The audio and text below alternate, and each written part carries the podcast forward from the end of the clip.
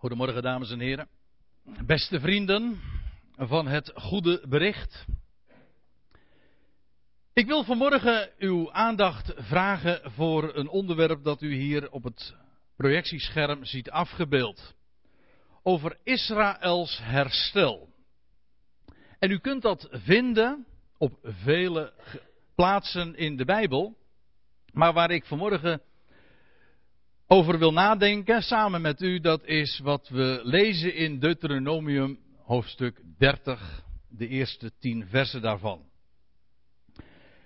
En in dat hoofdstuk wordt op een schitterende wijze, ik hoop het straks met u ook te lezen, op een schitterende wijze wordt daarin naar voren gebracht hoe God een plan heeft met het volk Israël, zijn unieke volk. Een volk dat hij bestemd heeft om een zegenkanaal zijn, te zijn voor de hele volkerenwereld. En het is een schitterend hoofdstuk. Daar aan dat Deuteronomium 30 gaan twee hoofdstukken vooraf. Nou, er gaan 29 hoofdstukken aan vooraf natuurlijk.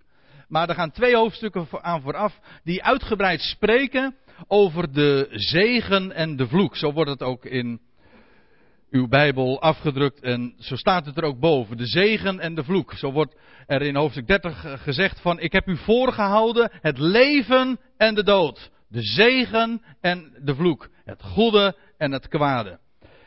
En dat is nogal dramatisch.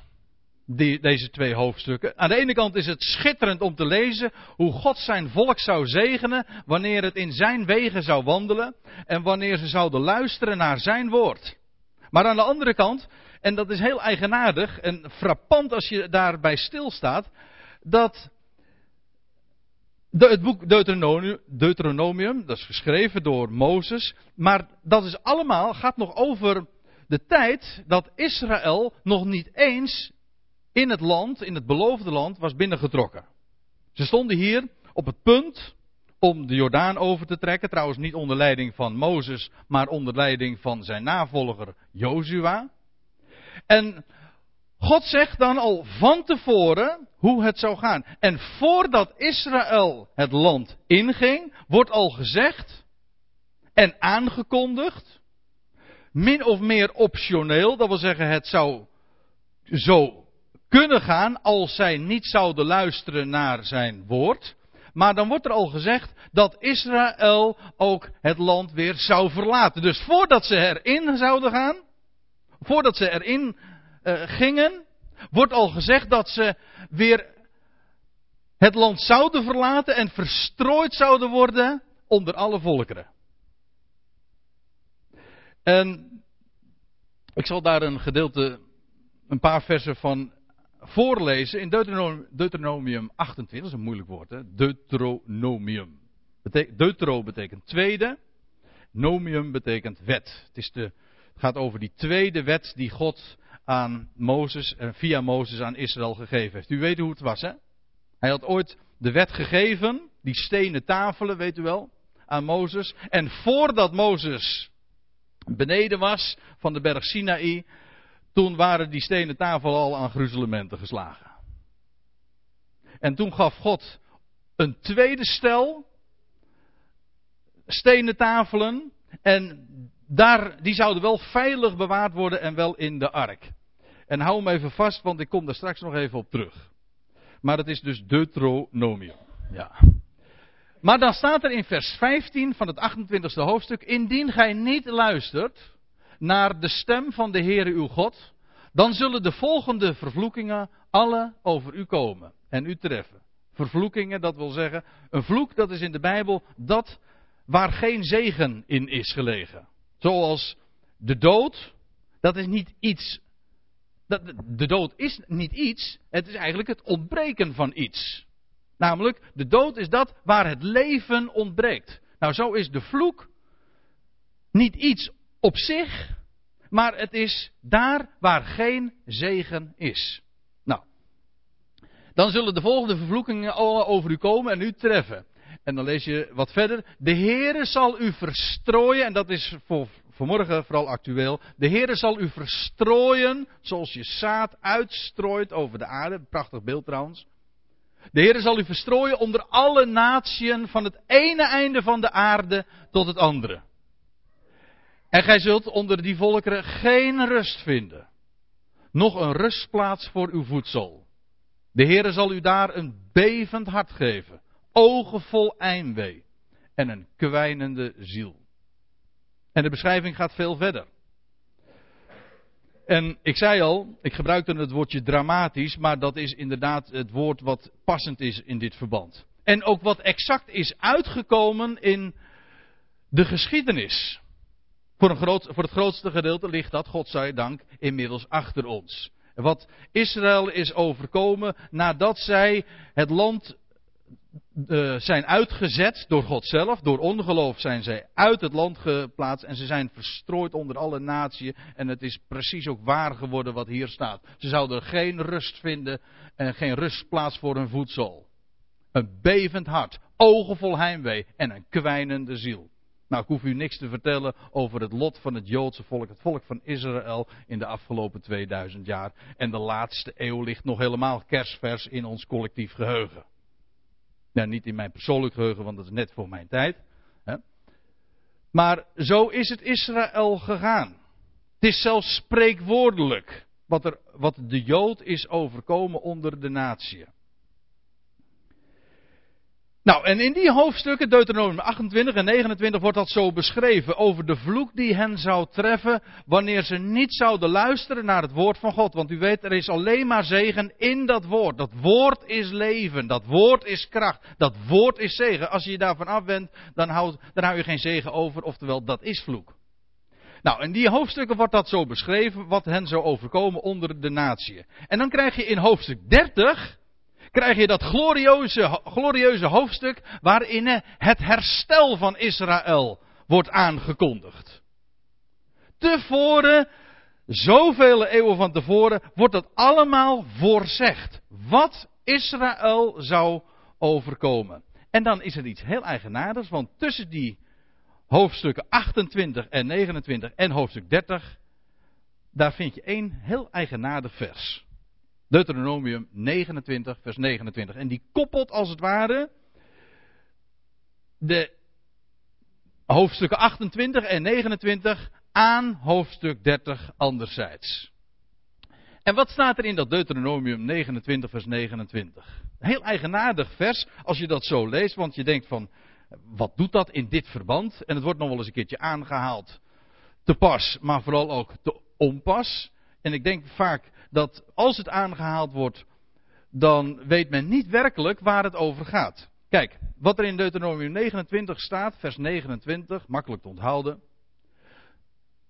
Dus na, ik, ik wijs er nog eens op. Als beschreven wordt dat Israël verstrooid is onder de natieën en dat daar de zegen hen uh, zou ontvallen en dat zij daar inderdaad onder de vloek zouden zijn. En voordat er gesproken wordt over Israëls herstel, dan staat er één eigenaardig vers in. En dan wordt er gesproken over de verborgen dingen.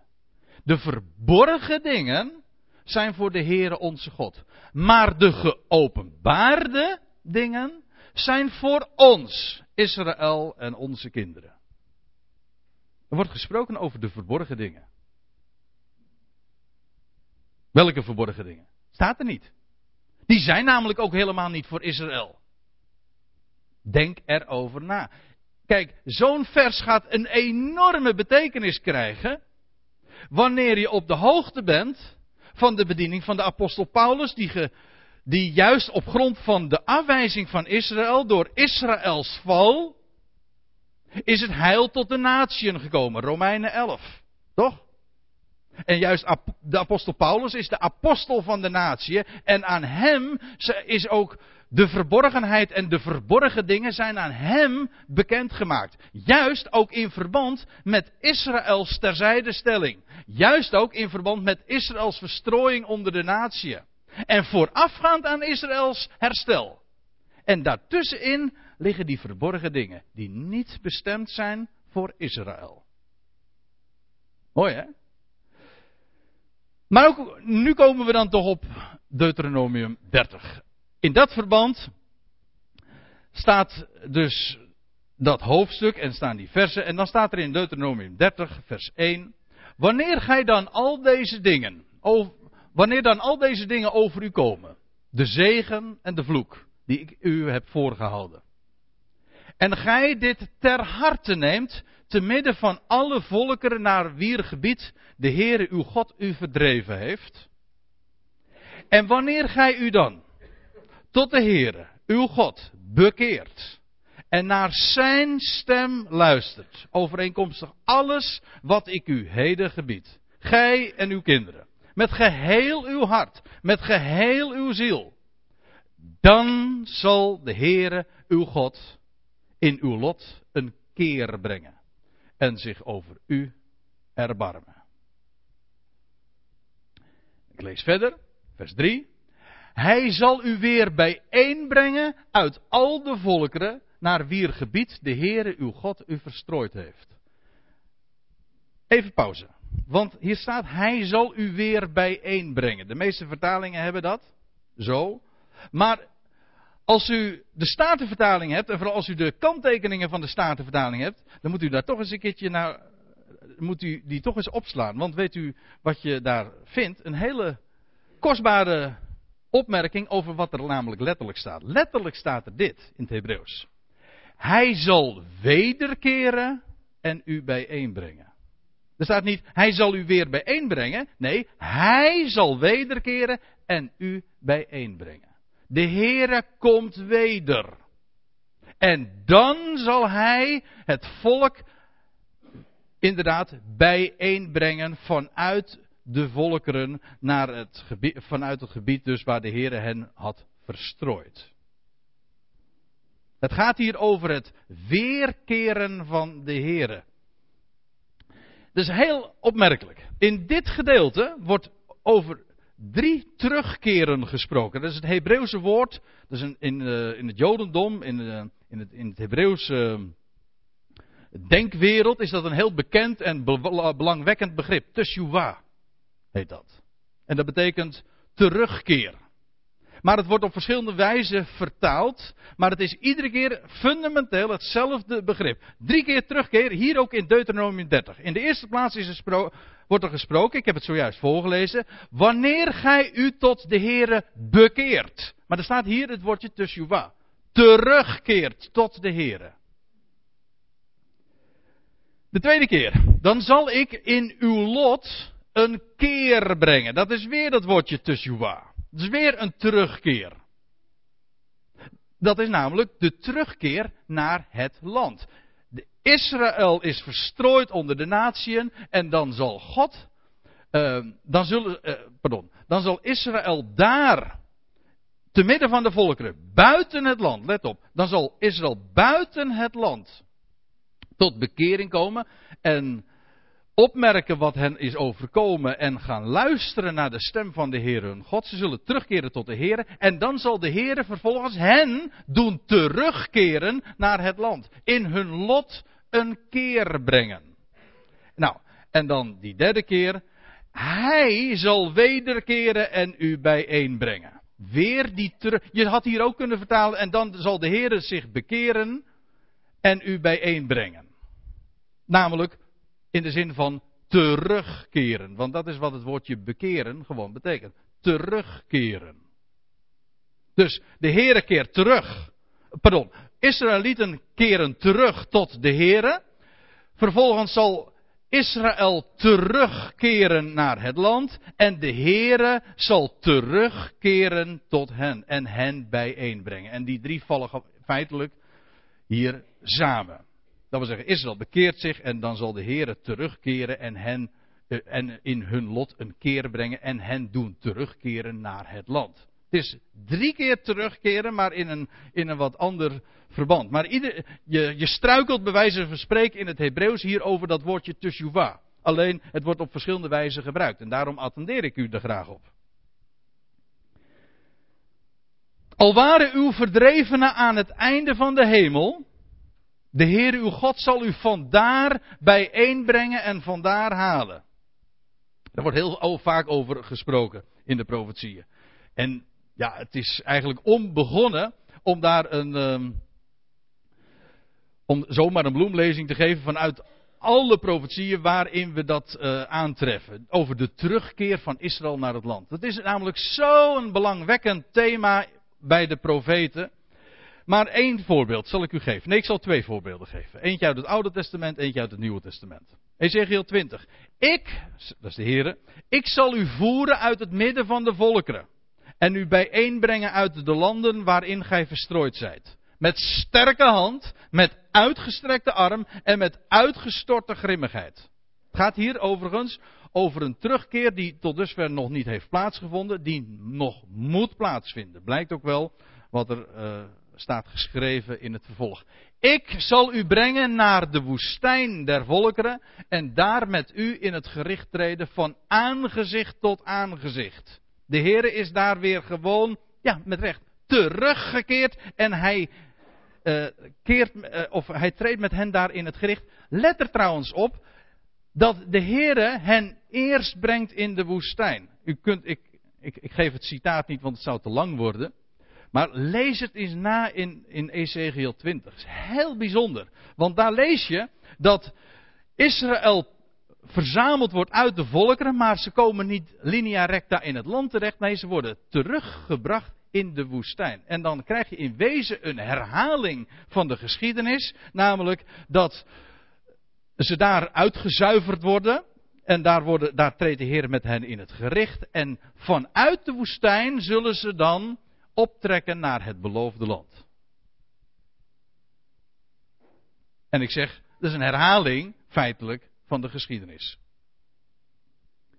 Maar ook hier is het trouwens heel opmerkelijk, ik kom er straks op terug, maar ook hier is het heel opmerkelijk dat het dus zo is dat Israël tot inkeer komt, nog een woord, tot inkeer komt in het buitenland en om die reden teruggebracht wordt naar het land. Dat is wat de Heer belooft al in Deuteronomium 30 en dat blijkt ook het geval te zijn in Ezekiel 20. Ik zal u nog een voorbeeld geven, Matthäus 24, de bergrede, de tweede bergrede.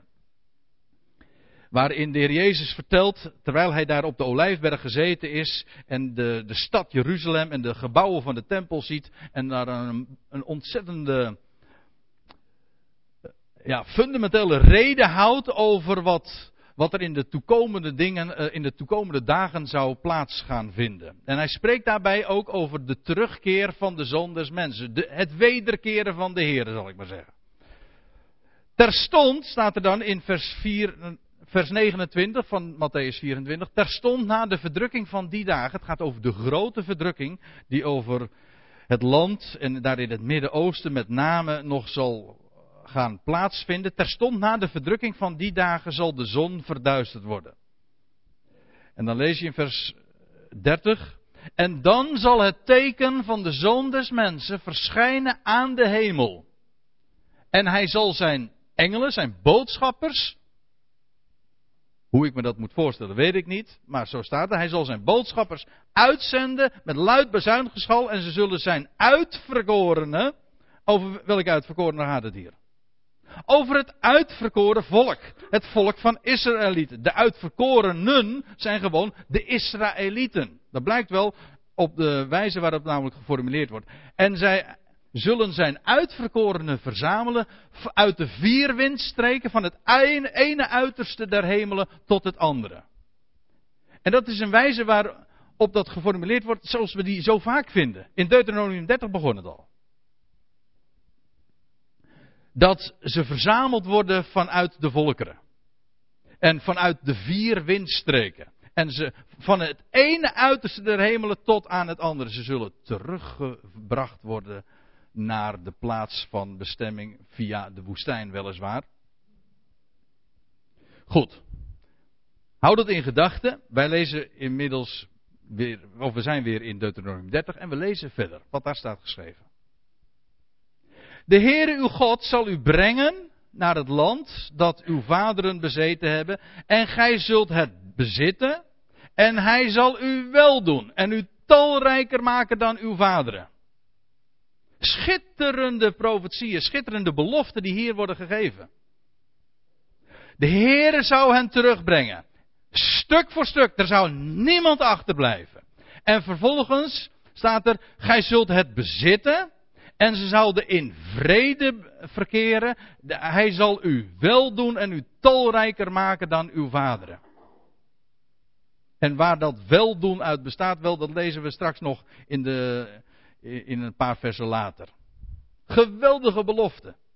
En dan stel je de vraag van, wat heeft daar, wat heeft de huidige staat Israël daarmee te maken? Hm? Dat is een heel ander fenomeen. In Deuteronomium 30, daar lezen we een belofte over wat God zou doen als de Israëlieten te midden van de natieën verstrooid zouden zijn en dat zij zich daar zouden bekeren en dat ze teruggebracht zullen worden op grond van bekering. En dat ze dan het land zouden bezitten. De Heere zou wederkeren. En ze zouden in vrede vertoeven en in grote welvaart. En het land zou zijn vrucht op gaan leveren, et cetera, et cetera. En, en in dat plaatje is, is de staat Israël een heel merkwaardig fenomeen. Hoe verhoudt zich dat? Want de staat Israël is toch op een heel andere wijze ontstaan. Niet waar? Dat is niet ontstaan op, op basis van bekering. Weet u, het, de staat Israël, die in 1948 is opgericht. En uh, ja, de beweging zelf van de Sionistische beweging. Waar uh, de naam Theodor Herzl zo'n grote rol in heeft gespeeld. Wel, die was nog vele, vele jaren eerder al ontstaan. En dat was met name een beweging van seculiere Joden. Joden die helemaal niet in de Torah geloofden, maar die vonden dat het nou wel eens tijd was dat de Joden weer gewoon een eigen plaats, een eigen plaats, een eigen land zouden innemen. En zij hadden, hebben een beweging, zeg maar, op gang gebracht om weer terug te keren naar het land. En in de aanvang moesten de Joden, de, de Torah-gelovige Joden, daar niets van hebben. Geen van allen. De rabbijnen zeiden wij moeten wachten op de komst van de Messias. Want zo staat het in de Torah. Ik zal u, het is een geluid wat vandaag in de dag niet veel meer gehoord wordt. Ook onder Israël niet. En het wordt, er wordt alles in het werk gesteld om dat maar de mond te snoeren. Maar je hebt verschillende bewegingen van, van Torah-gelovige Joden. Die, eh, die hun stem verheffen.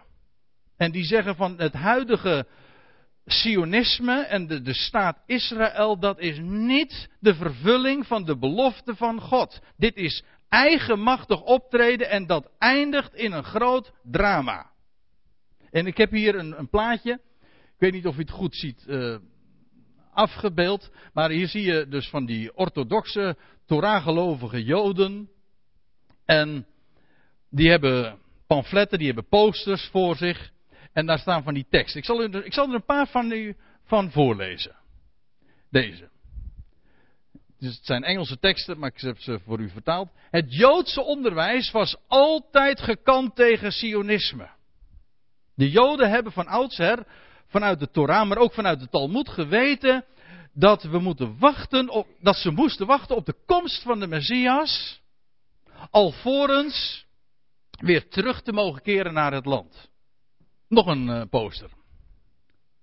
Torah-getrouwe Joden zullen nooit de sionistische bezetting van het heilige land erkennen. Dat is een variant op de, dat, die eerste poster. Wat hier, wat momenteel in Israël plaatsvindt, en u vindt het trouwens, dat is wel weer eigenaardig, maar dat is niet zozeer ons onderwerp van morgen. Het is in overeenstemming met wat we lezen in de profetieën. Maar wij hadden het dus over wat dat Joodse geluid betekent tegen dat, over dat Sionisme. Dat dat Sionisme een, een beweging is die los staat van de Torah en er, in het Jodendom zijn er genoeg rabbijnen die daar altijd op gehamerd hebben en tot op de dag van vandaag en die ook inderdaad zeggen dat het huidige Sionisme en de staat Israël op één groot drama zal uitlopen. En ze kiezen daarbij soms voor woorden die ik niet eens in de mond durf te nemen. Ze zijn daar bikkel en bikkelhard in. Het gaat mij ook helemaal niet om het promoten van zulke bewegingen. Ook helemaal niet om een politieke uitspraak te doen. Het gaat mij puur om het punt van dat de Torah inderdaad belooft dat God het volk zal gaan herstellen en zal terugbrengen naar het land. Maar dan inderdaad op grond van geloof.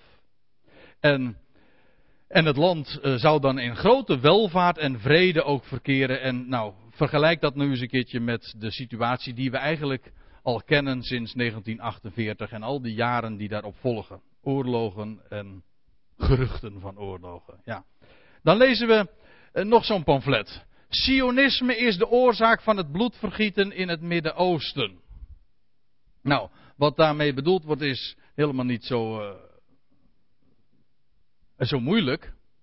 Het is eigenlijk zo dat sinds er een Joodse staat is in het Midden-Oosten, is er inderdaad een, een aaneenschakeling geweest van oorlogen. En in feite is het zelfs zo dat op dit moment de hele wereldpolitiek alles is terug te voeren en alle grote problemen tot die Joodse staat. En wat dacht u bijvoorbeeld van de war on terror, on terrorism, zoals uh, Bush dat dan noemt?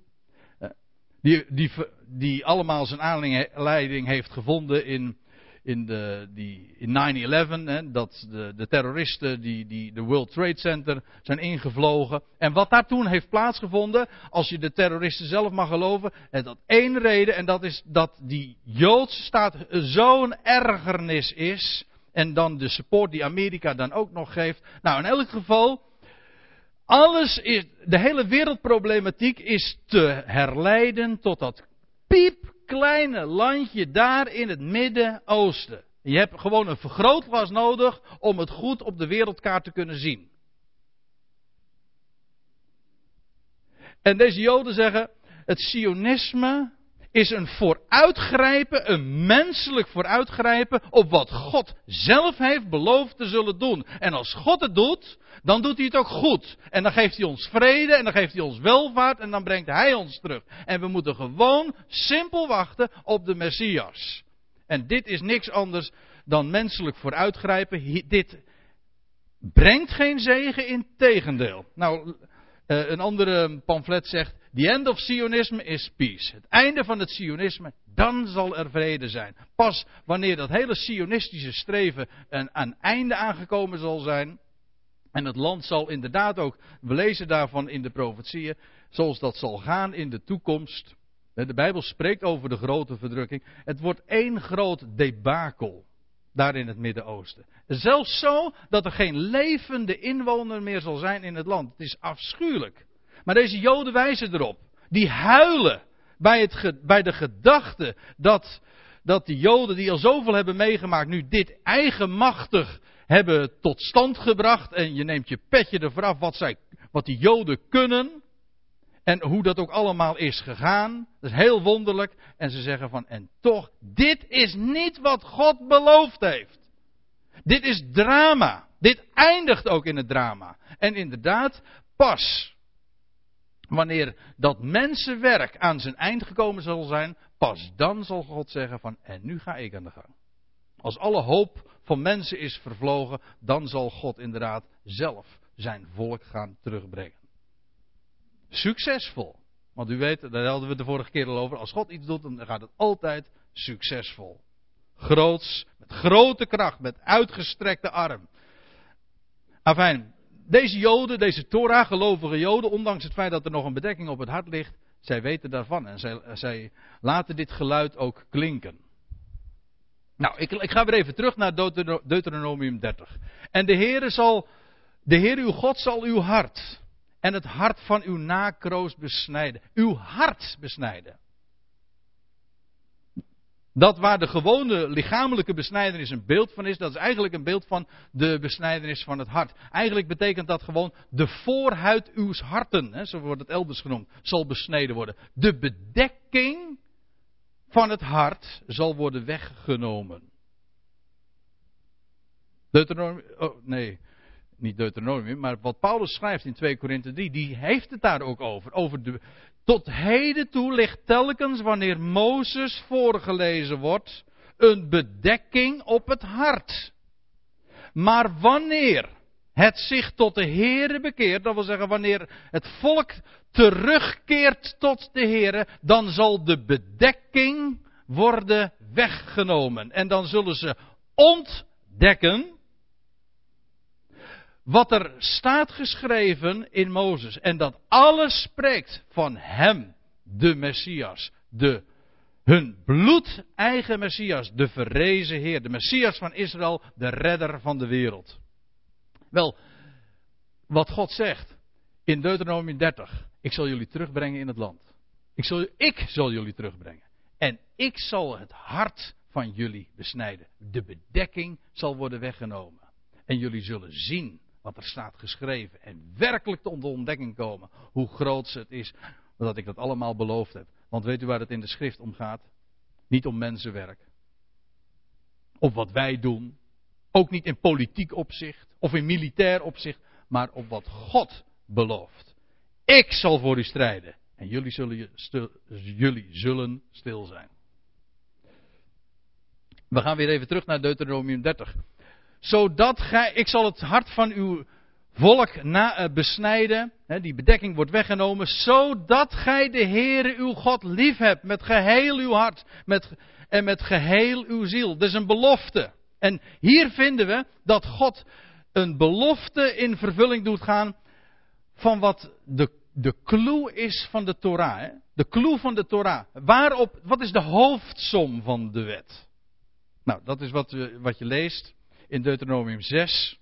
En wat in elke Mesusa, in zo'n zo'n Joodse, in zo'n koker die, in de, die bij de deur van elke Joodse ingang is bevestigd, of van de poorten, hè, daar, staat, daar staat die rol. Hoor Israël, de Heere onze God is één. En dan staat er ook, gij zult de Heere uw God liefhebben. Met geheel uw hart en met geheel uw ziel en met geheel uw kracht.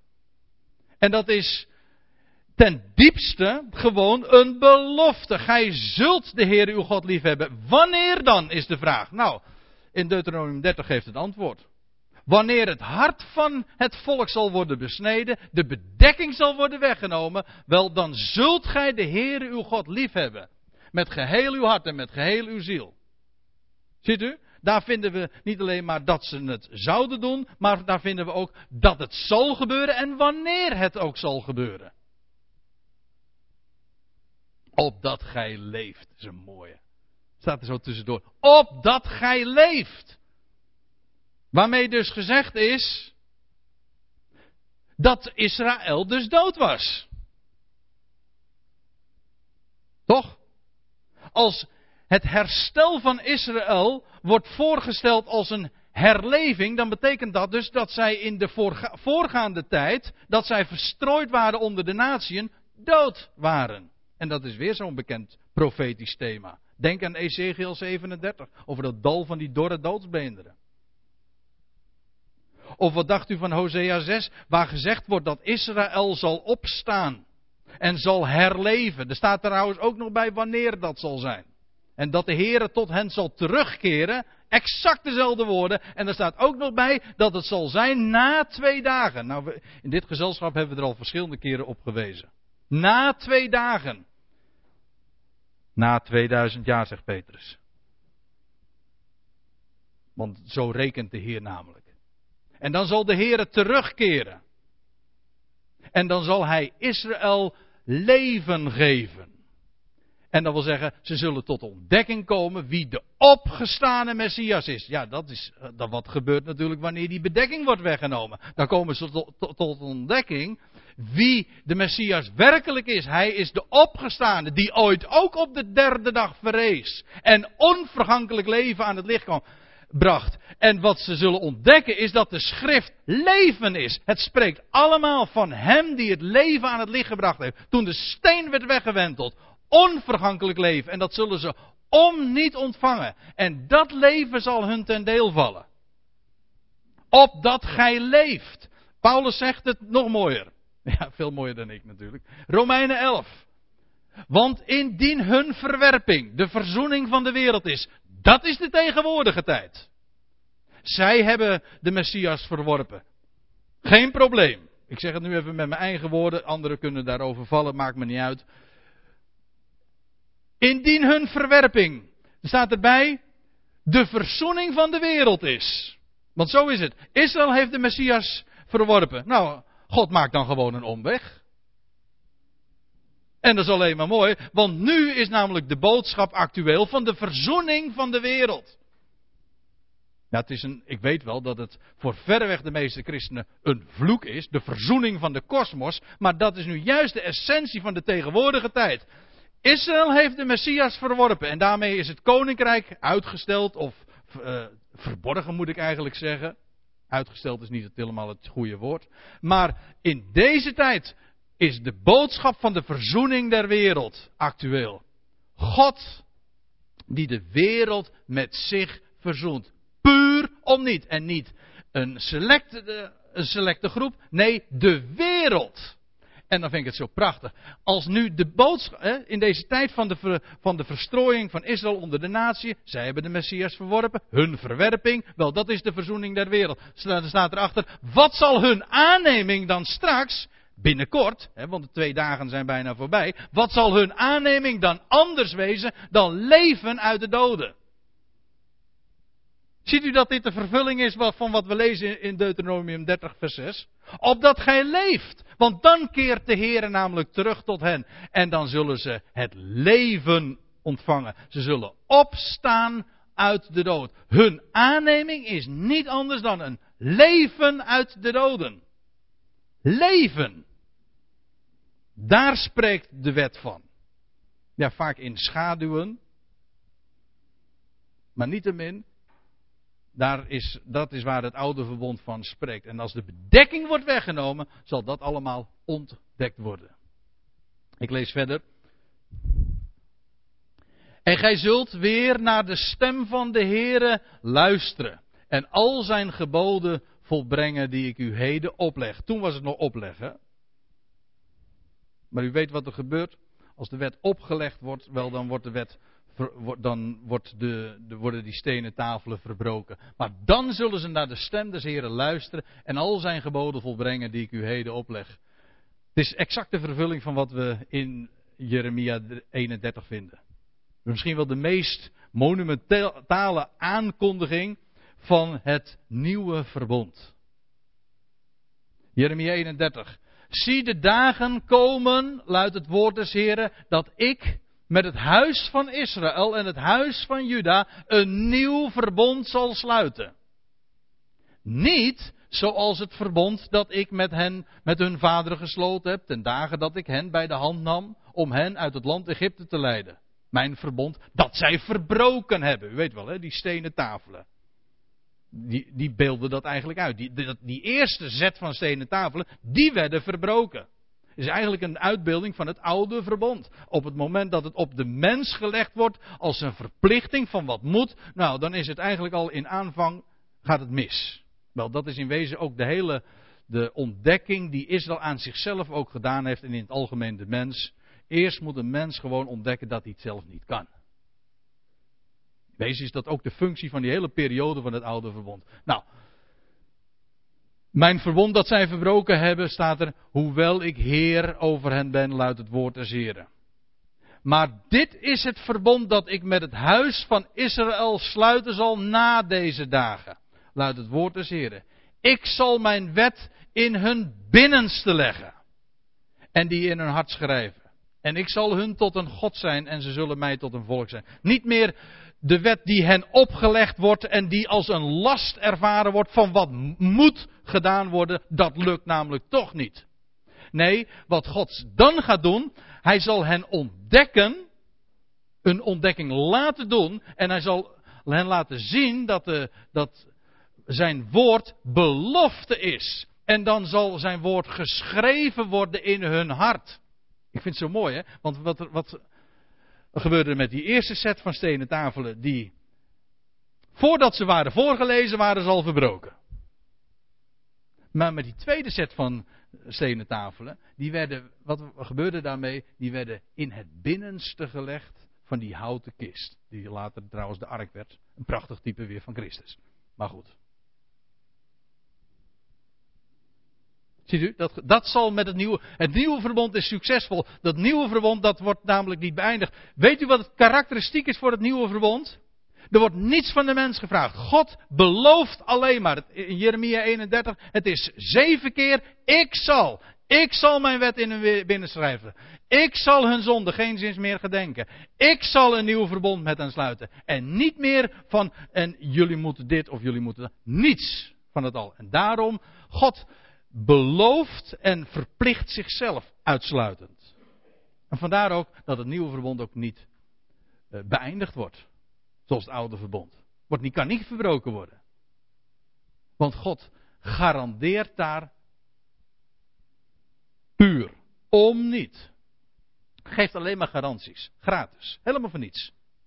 En dat is het geweldige van dat nieuwe verbond. Ik ga weer even terug naar Deuteronomium 30. De Heere uw God zal u in overvloed het goede dan schenken. Kijk, wat we nu zien in het Midden-Oosten, inderdaad, dat is drama. En er, worden zoveel er wordt zoveel onderhandeld. En ik weet niet hoe het u vergaat, maar als je dan naar het nieuws kijkt of je leest de krant. En dan denk je van ja, het gaat allemaal weer inderdaad om dat kleine landje. En dat gaat allemaal om dat kleine volkje. Maar waar God zo'n geweldig plan mee heeft. En nu is het allemaal, het is problemen, het is bloedvergieten, het is uh, diplomatie, het, het, de, de waarheid struikelt ook over, zoals dat in de Bijbel genoemd wordt, over, op de straten. En er komt een tijd dat aan dat hele mensenwerk een einde zal komen. Na zes dagen zegt God, na zes dagen van duizend jaar, zegt God, en nou is het over. Nu staken jullie je werk, want dat is wat Sabbat eigenlijk ook gewoon betekent. Hè? Sabbat betekent staken, ophouden. Kap ermee. Nu is het tijd voor rust. Dan zal de zevende dag aanbreken. Misschien is dit een beetje abacadabra voor sommigen. En anderen die mensen, ah ja, zo zit dat. Maar weet u waar het om gaat? Dan zal God zijn belofte gaan vervullen aan dat volk. En dan zal die toekomende eeuw ook gaan aanbreken. Voor Israël, maar hij zal hen overvloed en in het goede geven bij al het werk van uw handen. In de vrucht van uw schoot, in de vrucht van uw vee, in de vrucht van uw bodem. Want de Heere zal weer behagen in u hebben. Ook hier staat trouwens niet weer behagen, maar er staat letterlijk. Hij zal weerkeren om behagen in u te hebben. Weer die wederkeren, die wederkomst van de Heere. Weet je meteen wanneer het ook zal zijn. Hij, de Heere zal weerkeren om behagen in u te hebben. En u het goede zoals hij, um, pardon, want de Heer zal weer behagen in u hebben, u, u ten goede, zoals hij behagen had ooit in uw vaderen. Wanneer gij naar de stem van de Heere uw God luistert door zijn geboden en inzettingen te onderhouden, die in het wetboek geschreven staan. Wanneer gij u tot de Heere uw God bekeert, met geheel uw hart en met geheel uw ziel. Dat gaat gebeuren. Dat wordt aangekondigd. God belooft dat. En God zelf staat daar ook voor garant. En het staat er, ook, er staat hier ook gewoon bij wanneer het zal zijn.